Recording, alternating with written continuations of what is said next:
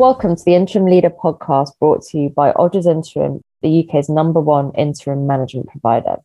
Hi, I'm Becky Mackarel. I lead Odgers Interim Investment and Professional Services Practice. In our podcast today, we're exploring neurodiversity and how it will shape our workplace of the future. Today, I'm joined by John Lavelle, Interim C T O and former Non-Executive Chair of the British Dyslexia Association, and Danae Leaman-Hill, Director of Fundraising and Development at Ambitious About Autism, who will be giving their advice to others and supporting neurodiversity in the workplace. John, first question's for you. What words would you use or, or not use to describe neurodiverse people? I think it's very situational. It depends whether you're talking to them directly or whether you're referring to things that affect a group of people you regard as new, potentially neurodiverse. I would usually try to follow the lead of whoever I'm talking to. If they've introduced a word, say dyslexia, I'm happy to talk about it. If it appears to me that they may be struggling with something and struggling in a manner that personally I recognise, because I'm dyslexic too, I would be less inclined to talk about them and more inclined to create a situation in which we could address whatever the challenge was that, that they're facing.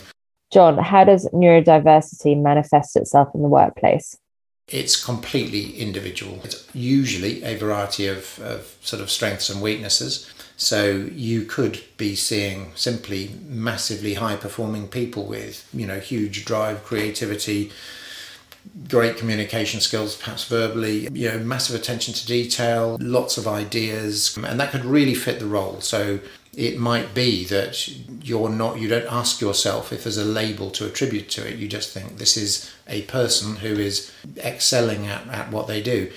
Conversely, in terms of downsides, we all we all have downsides, but people with uh, specific neurodiverse characteristics often have sort of greater impact from some sort of specific weaknesses, perhaps. And so if they're forced to work in an area that causes them to use skills that necessarily are somewhat undermined, um, then you'll start to see those things coming through. And of course, with that, that starts to undermine their confidence, um, and that can lead to a, a whole sort of downward spiral, really, um, either in terms of their performance generally or perhaps perception of them.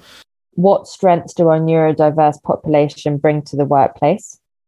I work in technology or business transformation, really, I suppose, but underpinned by technology.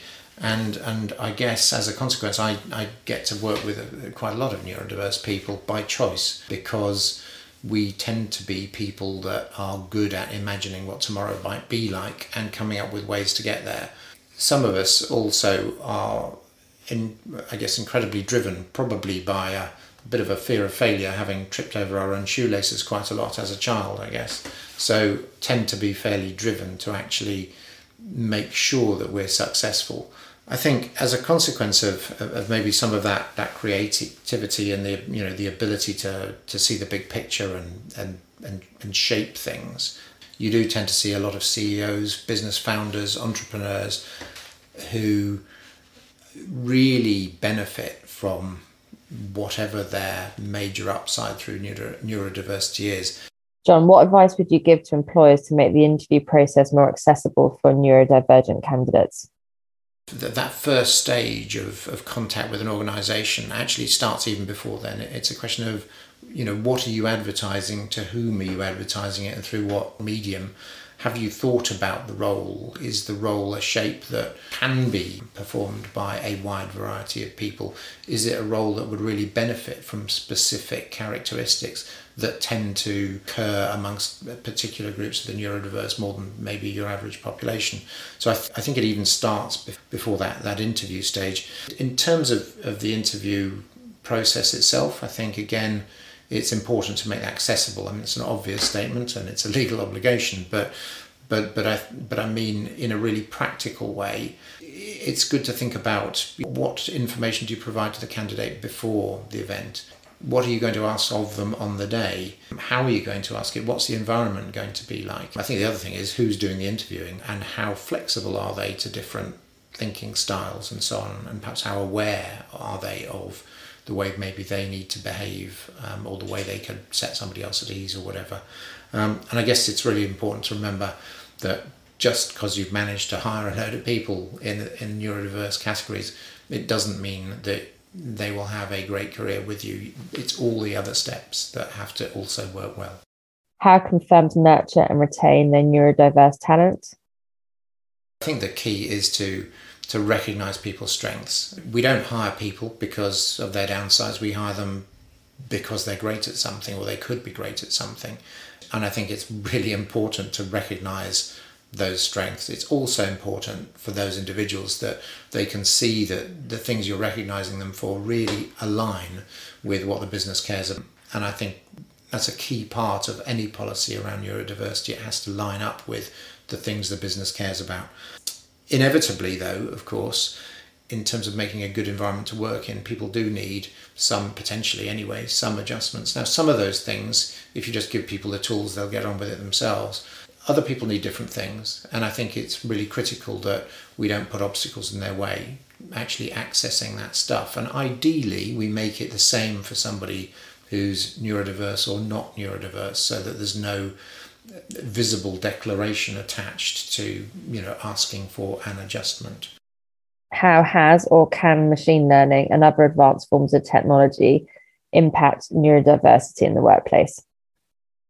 There are some fantastic examples of good use of technology. Um, for example, Microsoft has baked into Office three sixty-five a whole range of tools that support a variety of different people, you know, from the speech to text, text to speech, to the the automatic addition of uh, alternative text in uh, when you paste a picture into something, to automatic formatting, all that kind of stuff that that just helps people overcome things that otherwise they would find particularly tricky.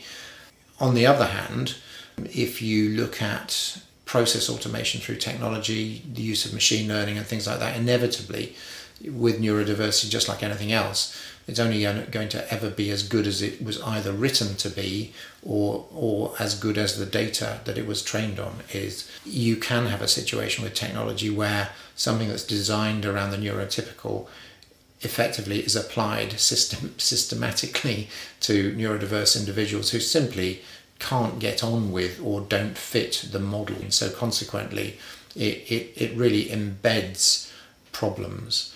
So as with all things with technology, if you do it right, um, and you, you take into account all of society, it, it's a massive advantage.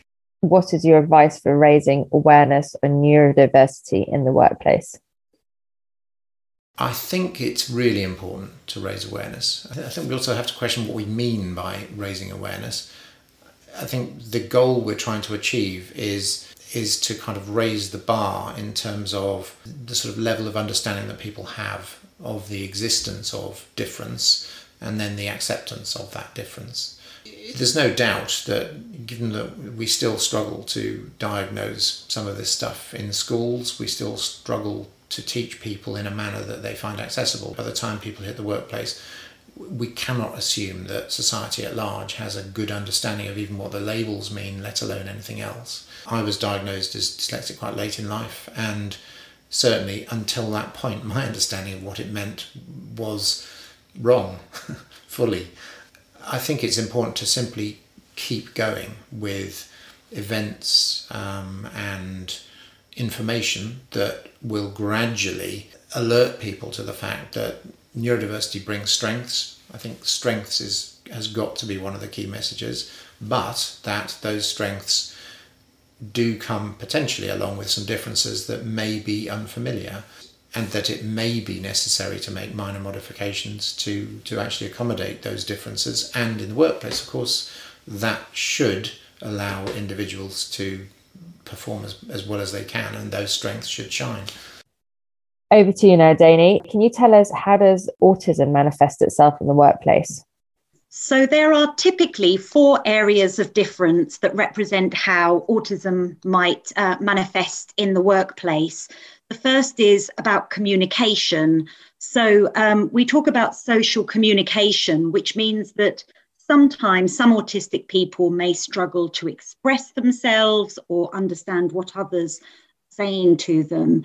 And what this looks like in a workplace setting is that um, perhaps they might need a bit longer to process language or communicate. Um, it might mean that people communicating with them need to communicate really clearly, which is, of course, a benefit to everyone. Um, another area is interaction. So social interaction means that some autistic people may struggle a bit with social cues and rules. Um, and in the workplace, um, it can be that facial expressions can be hard to read. Um, it can be hard for them to form and maintain social relationships. Um, sometimes an autistic person may unintentionally appear insensitive to the feelings of others, or they may talk at length about something regardless of listeners' interest. Um, but an upside is autistic people are far less likely to be influenced by bias. Um, they're far less likely to indulge in bullying, gossip, uh, anything like that. Um, social imagination is another area of difference, and this is about using your executive function to anticipate what might happen next in any given situation. And in the workplace, this can mean that some autistic people can benefit from very clear plans, for example, their route to work um, and a planned alternative in case their route goes wrong. Um, and sometimes autistic people can find fixed rituals, or routines, or repetitive movements harming or beneficial, which can be noticed by others. And then the final one is sensory processing. So this means that some autistic people may be sensitive to the environment around them. One person described it to me as like being in a room with five different radio stations all going on at once. Um, autistic people are sometimes over or under stimulated by their senses, and this can apply to touch, hearing, sight, smell, taste, body awareness, balance, movement. You know, sometimes autistic people may appear clumsy when in fact it's just their sensory reaction to their environment. And in a workplace setting, sensory stimulation can be a real challenge for people who can, for example, even hear someone breathing on the other side of the room or smell what someone's had for lunch. And, you know, often we'll recommend something as simple as noise defending earphones, or perhaps just quiet corner to work. What strengths do our neurodiverse population bring to the workplace? So with the right support in place, autistic people can absolutely thrive at work um, and often bring strengths that aren't seen so often among a neurotypical workforce. So just some of these strengths include things like attention to detail, creativity, persistence, loyalty, hyperfocus, and the ability to think differently, visually, spatially, and laterally. Um, and this is something that's very much being recognised by many glo- major global firms who are um, often quite specifically targeting um, a neurodiverse talent pool in order to bring those special strengths into their organisations. So a few examples: H P E placed thirty autistic people in software testing roles, um, and they were able to prove from this that a neurodiverse testing team was thirty percent more productive than their neurotypical testing teams. We also work, for example, with S A P, um, and they report um, many examples of autistic employees contributing to significant innovations, um, which is actually saving them millions of dollars worth of savings. What can employers do now to prepare for an easy, inevitable transition back into the office environment? So autistic people, just like non-autistic people, are currently finding themselves in a place of workplace flux. Some of them are still working from an office environment, and some of them are working remotely.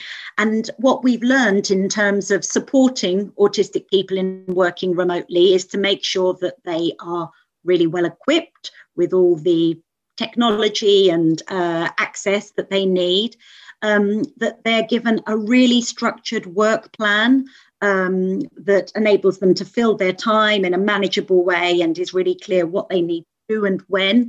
um, because that lack of visibility and immediate access may um, cause distress to them if um, they're not able to complete all their tasks in an understandable way, and also loads of opportunities for um, contact, catch up, checking in, that sort of thing. What we found is that um, many autistic people are very comfortable in a remote working setting, but of course for many of them um, they'll be ultimately returning back to the office, uh, just like us, we hope, um, and in those instances we recommend that you start with the individual and ask them what their specific information needs are in knowing what to anticipate when they return to work. So absolute clarity on things like their working pattern, the times they're supposed to be there, who they're reporting to, where they're sitting, um, what the rules are around sitting. Is it a hot desking situation?